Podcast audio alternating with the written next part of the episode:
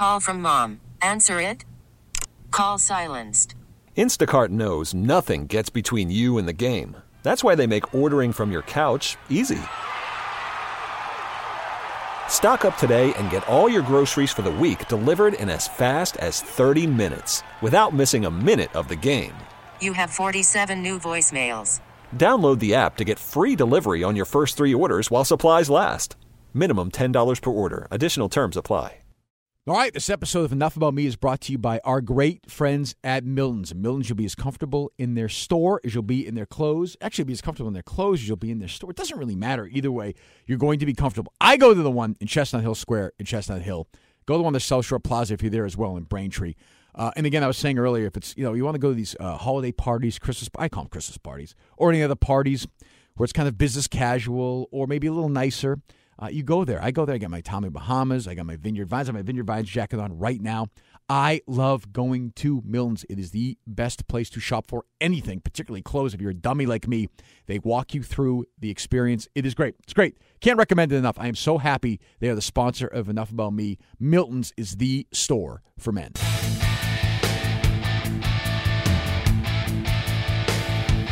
Okay, we're back at this week. It's not one of these naval games. We have Jack McCallum on, one of the great basketball writers, uh, really, uh, of all time. He's at SI forever.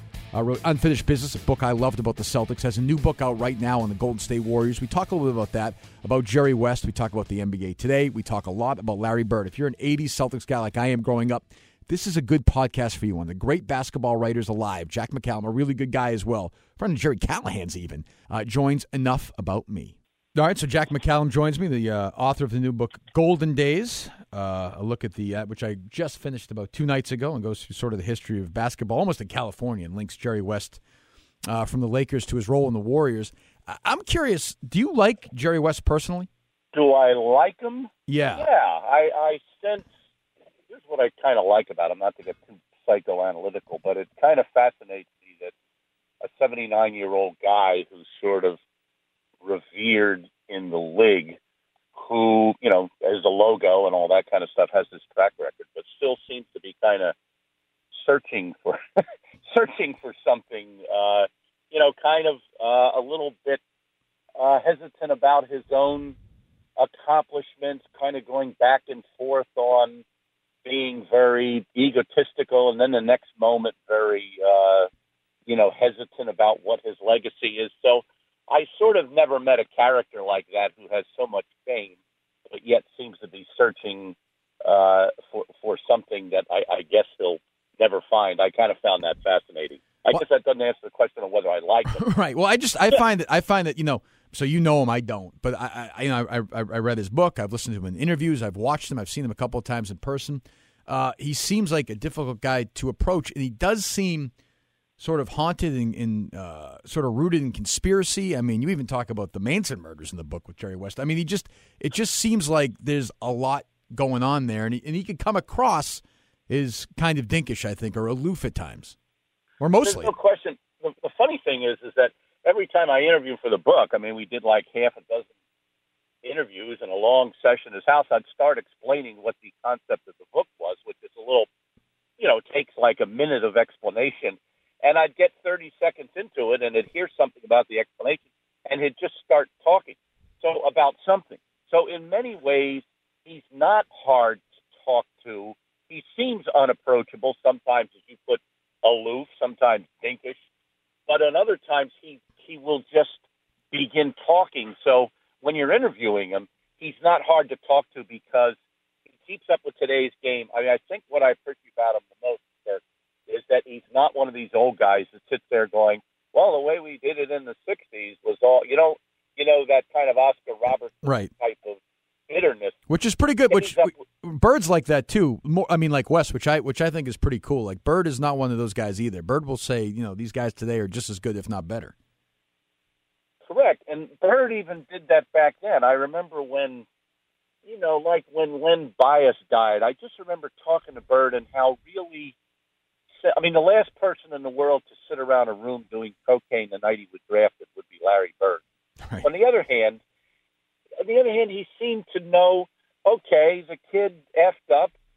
Uh, it's a tragedy. It's a horror, and I never heard, you know, as hard boiled as Bird was, as you said, he kind of seemed to accept new levels of the game, new generations of the game, and by and large, West, who's gone on 80 years old, that's why the guy has remained relevant in the league since 1960, I think, by and large. We'll get to Bird in a second because you wrote one of the books that when I was a kid, like you know, you wrote Unfinished Business for a kid like me growing up in Boston in the '80s. When that book came out, I, I probably read the book 20 times, so I'm definitely gonna get there. But you said when you pitched West the idea for the book or talked to him, you had sort of a minute pitch. I guess so. If people are listening right now, driving around, you know, I I would recommend it. I love the Dream Team. I loved Unfinished Business. I really enjoyed this book. What is the 30 second pitch for this? It links. It's a look at two eras of the NBA. One of them lost in the early 70s. One of them current, uh, the, the Golden State Warriors. Sort of links the comparisons and contrasts of those two eras through the prism of two teams and through the prism of one man, uh, Jerry West. How's that, sir? That that's not bad. That that's that, that that that about that about uh, is the length and width of it. I would say. So I would say what, what I didn't realize uh, was how big a role West played in this Warriors thing. I, for some reason, I thought it was more ceremonial. I don't know why. Well, he played as as some of your listeners may now know. He's gone, and the reason right. he's gone now is that his role, for various reasons, valid and otherwise, started to diminish. In the early part of things, we forget how screwed up the Warriors were. They were a terrible franchise when they went after West.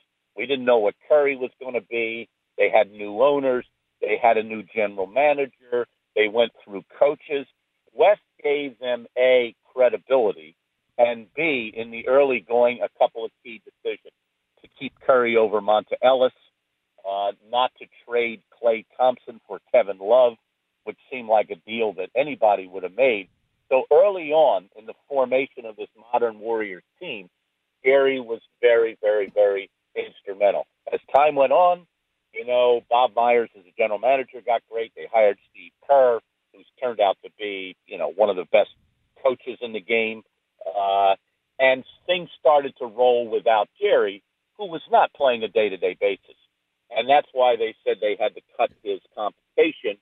And Jerry started negotiating with the Clippers, and he's now in largely that same role with the Clippers that he was with know what's funny about the Warriors for me is is just growing up as a big basketball fan in the '80s and then the '90s and even all the way through until the whole uh, last group. They were always sort of a franchise without an identity. You know, they they grabbed they grabbed a random championship. They had a couple of good years with Hardaway and Mullin, and, and they had, a, but they were in Don Nelson. But until they really did what they've done the last few years, they were one of those franchises that you didn't really identify them with anything. Absolutely. I mean, and when you went there, I mean, when I worked for Sports Illustrated, when I was covering the league full time, I sort of almost never went there because we were at the magazine. We're proudly a bunch of front runners. You know, we covered. Yeah, what's relevant? Had, yeah, you had to be really, really, really good. You know, Celtics, Lakers, Bulls, Pistons, or really bad. And the Warriors were never quite. They were bad, but they weren't bad in an excruciating way. And when you went out there, the surprising thing was actually they had a lot of home support, that they had this fervent kind of home base. And when you talk to people how that existed, it was basically they were a, a, a kind of a high IQ basketball fan who went to see the other team. You know, they didn't right. go to see. Right, the they're going to see. I mean, yeah, they were going to see Larry Bird or Dr. J or coming. right. Yeah, Larry's coming. Magic. They never expected to win the championship. They never had a big man that they thought could take them there, and it's almost not an accident, but it's so much serendipity has been attached to their rise now. I mean, it's sort of incredible. Well, they're the first, you know, dynasty, and they're a dynasty now.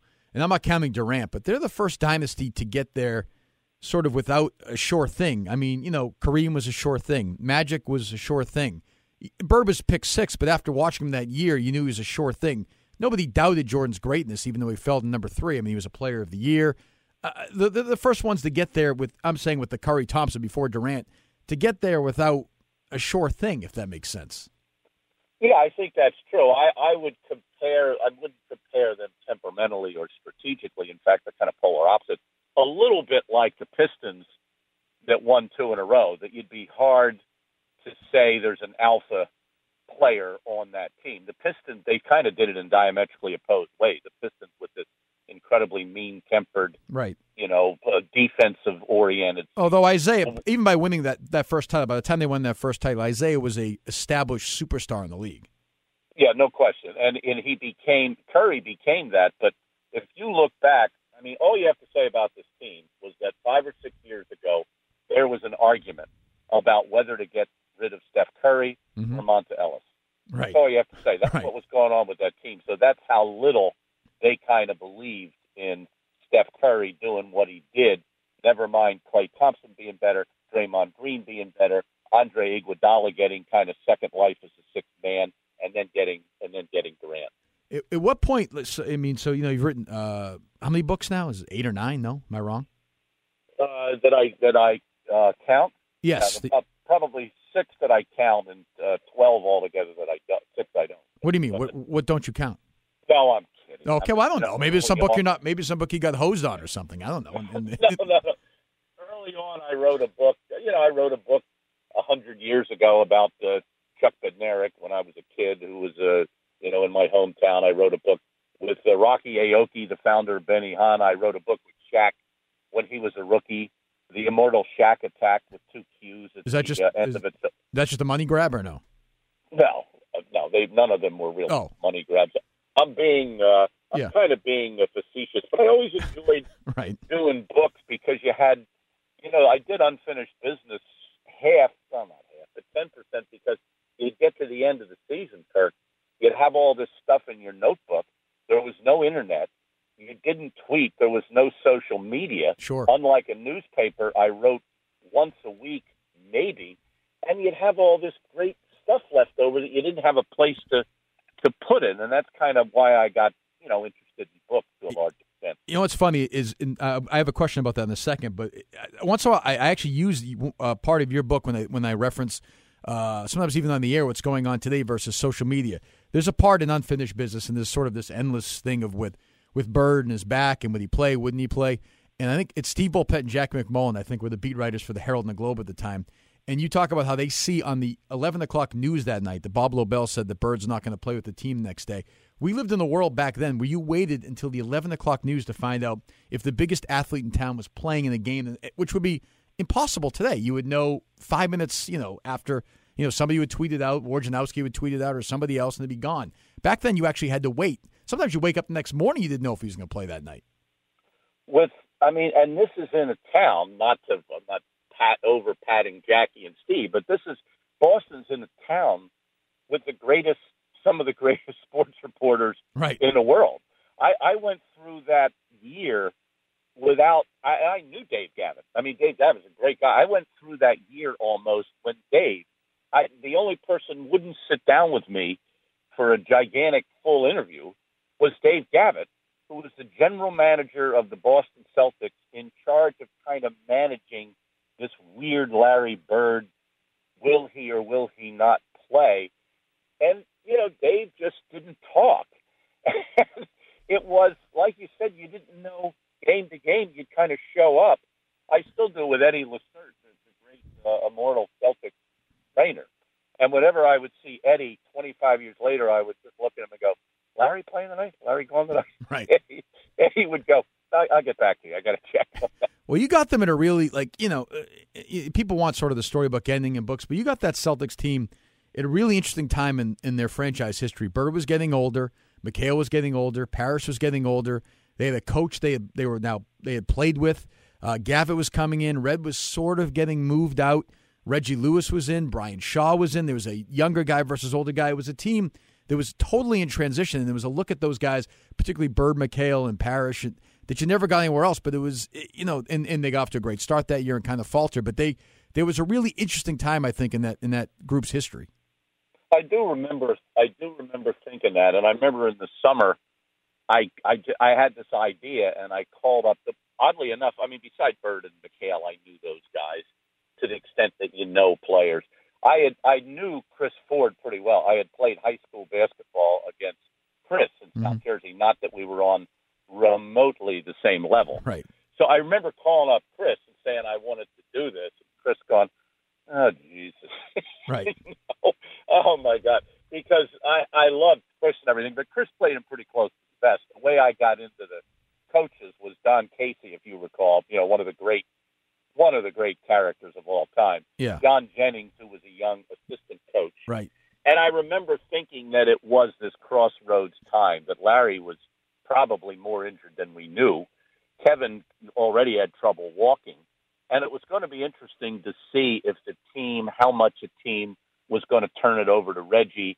And you mentioned, you know, Dee Brown had come in and right away had an incident with his girlfriend Right. early in the year. So to a certain extent, you know, your material, you know, your material really helps you. Well, that's true. Shaw, Shaw was in Italy that year, right? Yeah. Yeah, right, right, and right. they were, you know, there was a contract thing Yeah. going on with him. I mean, Auerbach was obviously Bill Fatty's new agent. You know, this incredible, like almost a watershed year in turning it from the old Celtics to the new Celtics. There was debates about whether they were going to charter. Uh, you know, some other teams had started.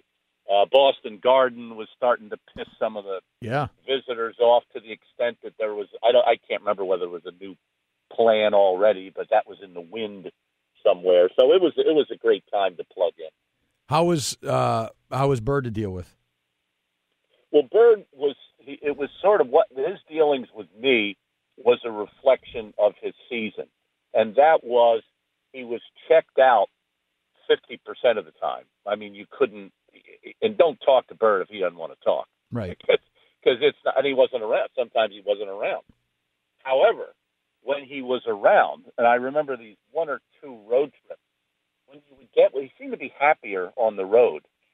And I just remember I got with this road trip with him. I think it was in Phoenix, and he was just unbelievable. I mean, he was the bird who lives in legend as just incredibly funny, cynical, off the cuff, off the cuff, candid, would say anything. So, I mean, I was really fortunate to have realized the best place to get him is A, when he's playing, or B, when he's on the road and away from some of the things that he uh, faces in Boston. So he was every everybody everybody was great. I mean, McHale was McHale.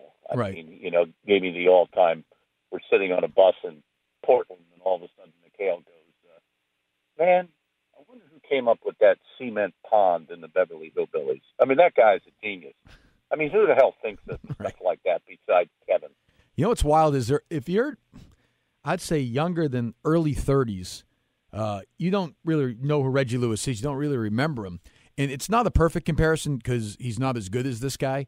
But there are similarities, and it's they're sort of built the same way, and their shooting motion is almost the same, and they're better off the dribble. There are similarities offensively between Durant and Reggie Lewis. It's not a perfect comparison, but I do see some of it. Reggie, I don't think. No, you're right. Reggie had a kind of like Durant. He wasn't as big, but he's got a kind had a kind of economy of motion, and he had this almost. You know, he was a, a non a pre social media personality. So in effect, Reggie. Well, you guys knew him more from Northeastern, but in effect, he didn't have a personality. And when I looked at him at first, average size for for the NBA, didn't have a personality this economy of motion. I never realized, honestly, until you look back, how good that guy was. Oh, he was going to be a Hall of Famer, I think for sure. Hall of Famer. He he was going to be. He got off his shot. He was a smart player, um, and, and like I said, there was no there was no bullshit in his game. Right. Uh, I keep going back to this economy the same way as as Durant, and boy, he goes down tragically as one of the most uh, certainly after Bias because Bias never got any chance. Yeah. certainly one of the most tragically underappreciated guys in the, in the history of the franchise and maybe the NBA in general. Well, they played those two series back to back with Indiana in the playoffs and went head to head. And Reggie Lewis was a better player than Reggie Miller. I mean, he, he was a better all around basketball player. Obviously, Miller had a long career, was a Hall of Famer, but but Lewis was a better player. Uh, absolutely. I mean, back then he didn't have Reggie's you know big moments. No, no, He- no. Yeah, when Reggie Lewis, Lewis, I'm talking about, when he he was also in that position of trying to figure out when to be deferential. I mean, if you looked at Bird that season, Bird was still pretty damn good. Oh yeah, when he and played, Hinkle yeah. was good. Yeah. So you're looking at a situation when you know DJ was gone, but you're looking at a situation where Reggie went out there some games and couldn't figure out whether he was number one, number two, or number three. And sometimes, according to Robert, you know, he could have been number four. So that's a tough position. And I think Reggie, you know, Larry would have retired, and Reggie would have eased pretty much into that alpha male position on the Celtics, and he would have had some career. Can you even describe the difference in level of access in players back then, or even ten years before that, versus today? If you're going to try and set out to write a book, and obviously you wrote a book looking inside, but there's more from a front office perspective. Really, could you even possibly write a book like that today? No, I mean the last time I wrote this book on the Suns, Yeah, uh, you know, stay with the Suns, and I mean, but that was just such a perfect storm of D'Antoni. D'Antoni's the greatest guy, and he didn't care. They had a great PR person. They Phoenix is in a market that's unlike New York or Boston or Los Angeles, where you could get in there and every day was not a, a battle. No, I mean the difference I think, Kirk, is that well, there's many differences, but when I was writing the Celtics book, and those guys back in the 80s and 90s, they were still plugged into this idea that you kind of had to sell the NBA. That Larry came in at a time when he understood Magic and Michael that you know we have to play the game here. We're part of this whole grand circle, and the media, although we hate them, we hate their asses sometimes. They figure in the circle somewhere. These guys come into a different place.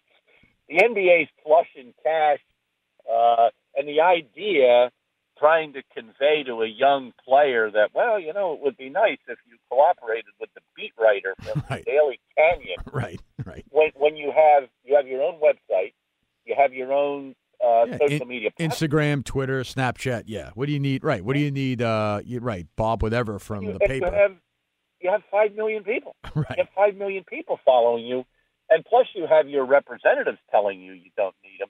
I mean, you can still find your way. There's still some good reporting. There's different ways to tell stories, you know, on podcasts and everything like that. But uh, I was the only uh, the only advantage of being old. Uh, you know, Ryan would say the same thing probably. Mhm. Uh, was that we came along uh, when when the media was still part of the game, and I'm you know certainly very thankful for that. What do you think of the media today in general? The way they cover the NBA, the way they cover sports. Just not even like, you know, I'm not talking about guys like me, talk show host or, or talking head guys on TV, but the beat guys. Do you find the beat guys are too player friendly? Do you find that they're they're not? Do you find they're any different? Do you think it's a problem or not? A lot of questions I know. Yeah, I think that, um, for example, the somebody that took my, the guys that followed me at SI, Lee Jenkins and, and uh, primarily and Chris Ballard. I mean, the key, for example, for the NBA has always been, can you get to the main guys? Because you got a team, but you got you only have twelve guys, and you only got two or three guys that mattered. You know, you had to get to Larry. You Right. had to get to Magic. You had to get to Mike. The guys that followed me, certainly at SI, do an unbelievable job at that. I mean, they can get to LeBron, uh, they can get to Curry because those kind of under guys sort of understand it. But I don't think the kind of depth that you can get by getting everybody the time that you need. The difference, I think, I'm going to take Draymond Green as an example of, of the difference Mm-hmm. out in Golden State, I mean, they they cover this team. They have some really great reporters, uh, Tim Kawakami, Anthony Slater. You know, they're really terrific guys on the beat. But they don't do it the same way. If I would go to Draymond trying to build a story around quotes with Draymond, it doesn't work out as well. On the other hand, those guys get Draymond on their podcast, which is a different way of telling the story Sure. a way that Draymond seems to understand. I mean, it's kind of like you guys with a radio interview. But mm-hmm. Draymond can go on for an hour on a podcast and be very revelatory, whereas the old day, and that's a different way to tell a story, maybe, than I used to. So I'm just going to bail out and say the ways that stories are told are completely different. Uh, I don't think it's exactly the same writing wise. However, you can still get to the depth of a guy if he's going to cooperate in a new medium the way that he wants to cooperate. But he's not going to cooperate the way you want to cooperate by interviewing him and spending two or three days with him. Is there any point when you're talking to Jerry West and he's not whining, but he's you know not complaining, but he's bitter about 1969, say for an example? Do you ever want to say to him, "I mean, listen, buddy, you've been to 22 finals or whatever overall. You get all the money in the world, all the success in the world. Shut up. Like, okay, Don Nelson hit that shot. Life goes on. I would. I well, I mean, we had a couple conversations like that, and he sort of, at some level, West kind of, uh, you know, I, he kind of understands that. The only person that was interesting, the Pat Pat Riley, who who I got for the book, who's usually really, really, really elusive, but for some reason I got him in a a great mood talking about this. He was the only person that said to me, you know, uh, and he was on that team, by the way, as a reserve you know, when Baylor retired, Baylor retired the day they began the uh, streak. The streak, His yeah. Retirement, the retirement was a large reason they, you know, they kind of remade the team into a running team. He said Larry, or I'm sorry, you know, Larry, Jerry and Elgin had to look at each other at some point and say, you know, we weren't getting it done. There's some, there was some flaw here. We, we, for the listeners that don't know, the, the Celtics beat the Lakers six times in the 1960s in the finals. I'm trying to imagine if social media would have gone would have been around then, and and West and Baylor would have been proclaimed as sports. I mean, Jerry would have ended up full time on the psychiatrist's couch Right. instead of probably. Oh, I think I think it's a really good point. I think in today's social media world, I think like one of those guys would get traded. Like they, they would the media would basically force those guys to complain about each other or, or beat the front office down, and one of them would have been traded. No doubt in my mind. That's probably true. I mean, you don't lose you don't lose to somebody six times, and at least Without winning. two of those, yeah, two of those years, uh, you know, the the Lakers were clear favorites. I mean, you mentioned '69. That was, I could have almost written a book about that. Sometimes I start, I started writing about 1969, and it's been obviously it's been written before, and certainly you guys in Boston know it. Mhm. But this was just such a fascinating thing. I kept telling myself, wait a minute, the book's it's not about 1969 Right, right. you're going to have to cut off about 15 of these pages uh, that you that you just wrote. But just an amazing series. Celtics finished fourth in the East. Russell's 107 years old. I mean, Right. He's done. Yeah. Doesn't look like he's playing at all. And you know, Also also don't. also coaching the team. and coaching the team. Right. And then they go into a, you know, West is at the height of his powers, uh, and and they got Wilt, and they have Baylor, and it's a game seven. I mean, come on, man. I mean, this just did not add up to a Celtics victory, and they still beat them. It's funny you, you reference at one point in the book. I think it's earlier on.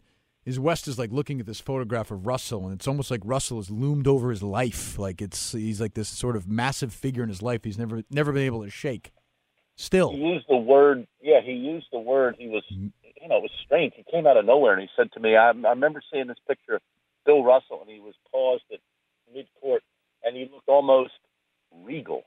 That's Right. what he that was the word he used for Russell. I found that I I couldn't get that uh, out of my head that that description that a, a player would say that about, and that's the kind of uh, that's the kind of spell that Russell had uh, during that era. I mean, the 61-62 season, he averaged 22 points fewer than Wilt, and Oscar had his triple double season, which we didn't replicate till till Westbrook, and Bill Russell was the MVP. right? And Wilt I mean, played that is- right. Wilt averaged more than forty eight minutes a game that year. I think. Right. He averaged more than 48 minutes, and he averaged 50 points and 26 rebounds. And and Bill had averaged, uh, I think, 20. I actually I was surprised that Russell had that many points. I think he averaged 26, 27 points that year, mostly on put, you know, a lot of putbacks. He had a little short hook, and he did run the floor. I mean, Russell was an amazing was an amazing athlete. Uh, one of the things I didn't put in the book was there was no way to really do it was Jerry West's son Ryan, because we were talking about Wilt and Russell together. Jerry West's son Ryan dials up this thing that he had ready on YouTube of Bill Russell early in his career getting a rebound, making a quick outlet pass. He went up the court in like five strides and and dunked the ball. And he said, anybody who thinks Russell wasn't athletic, you know, is kind of out of his mind. And he showed this Russell just gallivanting up the court quicker than any big man, uh, you know, that I've ever seen. Do you think there's been a, has there has there been a great Chamberlain book written yet? Well, there was a couple. Well, he wrote his own. He would probably say that. Right. That's The that's the one. That's the one with all the women, right? The uh, Yeah, Yeah. you know, it was called just like any other seven foot black millionaire who lives next door was the uh, subtitle. A guy named Robert Cherry wrote a wrote a pretty good one on Wilt. Uh, I think it was called Wilt Larger Than Life. Uh, you know that that was a uh, that was a pretty good book. I think I, I read one about the hundred point hundred point game like five or six years ago, maybe that was too. pretty good too. Gary Pomerantz wrote a book called Wilt 1962, Right. Night of the Hundred Point Game. I read that. Yeah. Yeah, and it was it was pretty good. It kind of focused on that uh, on that game at Hershey. It's very hard. It's really hard to get at the essence of what a kind of larger than life character Wilt was, and this dichotomy between him and Russell, which I almost felt that I've written about a thousand times. Never mind how many times Bob Ryan has written about it, and how it kind of parallels the Magic Bird thing. I mean, in one way, in one way, you can't almost overstate it. This battle between Wilt and Russell and what they represented in the two different poles of the game, the way they played the game, the two franchises. Uh, it really is remarkable. I'm glad that I was around to see some of it, at least as a kid, and to be around them a little bit as as a uh, as a journalist. Well, I got to see Chuck Devitt play, so you know it's we're pretty much even on that one. Good, good for you. I think you know what's funny about this book, and, and like I said, I really enjoyed a lot. Golden Days is that in a weird way, it, it's obviously about West and, and California and the Warriors and the Lakers, but in a way, and you talk about 69, 1969 and Bird and Magic. In a way, it's sort of in an odd history of the league. In, in a way, you know, what I mean? because West pretty much goes through the entire history of the league. You kind of stop everywhere in this book. Well, it's it's very hard. Uh, it was a lot. It's very hard to trace the history of the league and not get into, you know, not get into the ball, not get into the Boston Celtics, yeah, right. I mean, they run, they run a lot through it, and you know, even if you were trying not to, uh, you really have to because so much of West's career goes through the Celtics. And interestingly, and obviously to your listeners that know basketball, the only way, you know, what finally helped solve uh, the Lakers when they finally won was they hired a Celtic. You know, they hired Bill Sharman, right. who's one of the lost uh, kind of characters in his legacy in the NBA. Uh, you know, I mean, Bill Sharman was a just an unbelievable coach. So they tell Jerry West they're hiring an ex-Celtic to coach the team, and then Bill says, "You know, I want an assistant. Let's get K.C. Jones, Right. who who tortured, you know, who tortured defensively the uh, the Lakers." Uh, and and that's kind of so they even come together on the moment of the Lakers' greatness. And I mean, you can't. It's hard to overstate how incredible winning 33 straight games was Oh, mind when you're flying com- when you're flying commercial, and some of you are in coach on a 7 a.m. flight. You know, it's hard to overstate that. You know, and the moment of their greatness uh, that Sharman and uh, and K.C. Jones were uh, front and center with it. Well, how about the travel schedule you laid out earlier in the book with Baylor? You know, before they all stayed at that hotel that they wound up wound up not staying and go to another hotel. Uh, what was it like? Eleven games and twelve nights, and they're all over the country. It's, it was insane back then. That was unlike anything I've seen. I mean, I mean, it was wild, all over the country too. yeah, it was sort of like you know they were selling the the game back then. It was the Minneapolis Lakers, and they played a game in they they played I think what you said whatever it was I can't remember. Yeah, I forget, Eleven yeah. games, thirteen days, and only half of them were in NBA cities. Right. You know, there were some. They played a game in Seattle. This is before there was a Seattle Supersonics because Elgin went to college there, and then they were flying all the way to West Virginia to play this game because Hot Rod Hundley uh, went to college at uh, obviously at, at West Virginia. West Virginia, yeah. West. Yeah. So uh, you know they had been barred from staying at the hotel. I mean, it, they were they were bar- the league was a barnstorming league, and basketball was a barnstorming. Even Auerbach did it. You know, I mean, Auerbach took the Celtics all over the place, and he took himself all over the world. And there just seemed to be this. Maybe it was the glo- you know the paradigm of the Globetrotters that in order to sell this game, we're going to have to get our asses all over the place. And it's very interesting. You know, baseball, as as good great a hold as it had on our culture, never did that. You know, they didn't travel kind of all over the place. Oh, guys would barnstorm. Guys would barnstorm in the off season, like way, way, way back. You know, Ruth and Gehrig and those guys in the off season. They barnstorm. Yeah, but, They, they went into these some All Star games in Japan and things like that. right. Or they play the NBA or they play the Negro leagues in, in like exhibition games. Right. The NBA did it. Uh, you know, the NBA barnstormed during the season. Right. Yeah. It's crazy. But that was an index of how low low they were on the uh, on the American sports culture. I'll, I'll I'll let you go with a couple more. One one last one is, and I'm, I know you're more, than a curious observer of this. What do you think the future is of Sports Illustrated, the physical magazine? Oh, you're asking me a tough one.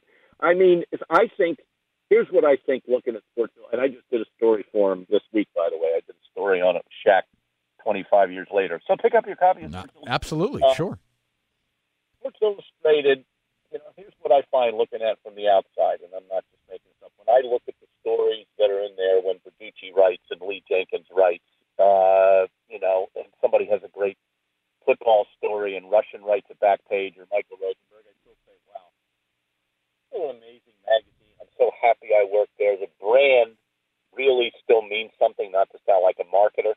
However, obviously, the physical magazine is probably I think it will continue to exist. I think it will they will find a buyer that understands kind of its importance in American culture will keep it going.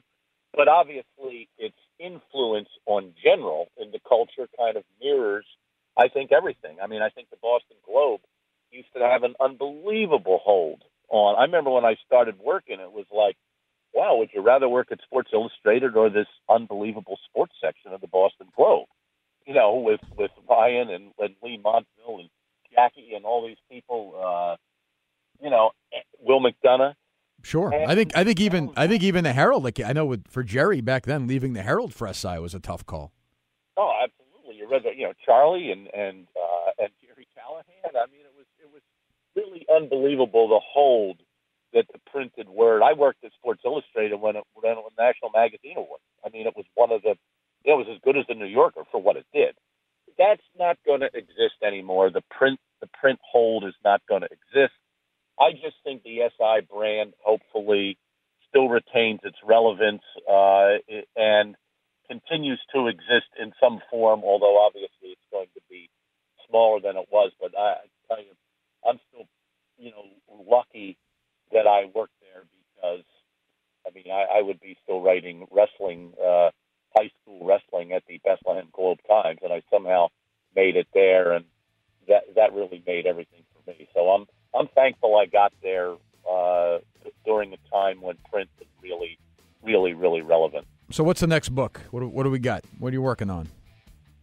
I'm working on a trashy beach novel under an anonymous name. About time. Good. Finally. Probably, Finally. probably what I should do, Kirk. Finally. I'm still uh, thinking about it. All right. Good. Excellent. The book is Golden Days. Jack McCallum. Uh, definitely pick it up right now. You can get it anywhere. Obviously, a bookstore. Uh, people still go to those. Uh, Amazon, all over the place. He's on Twitter as well.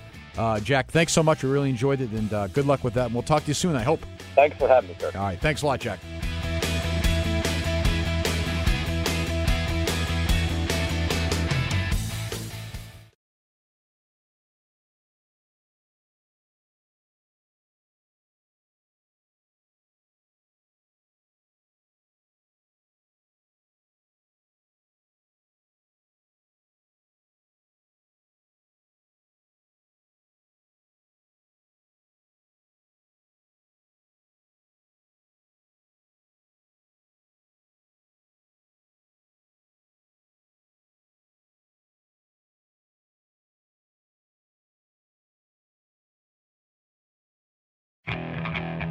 Okay, picture this. It's Friday afternoon when a thought hits you. I can waste another weekend doing the same old whatever, or I can conquer it. I can hop into my all new Hyundai Santa Fe and hit the road. Any road. The steeper, the better. Because my all new Santa Fe is available with HTRAC, all wheel drive, so I can hit the trail without a worry in the world. Heck, with three rows and best in class rear cargo space, I can pack the whole family in with all our gear. We've got available dual wireless charging for our phones, so we'll never lose touch with civilization, and we won't lose touch with the primordial power of Mother Earth. So, which is it? Waste the weekend or do something a little more epic. And conquer it in the all-new Hyundai Santa Fe. Visit HyundaiUSA.com or call 562 for more details. Hyundai, there's joy in every journey.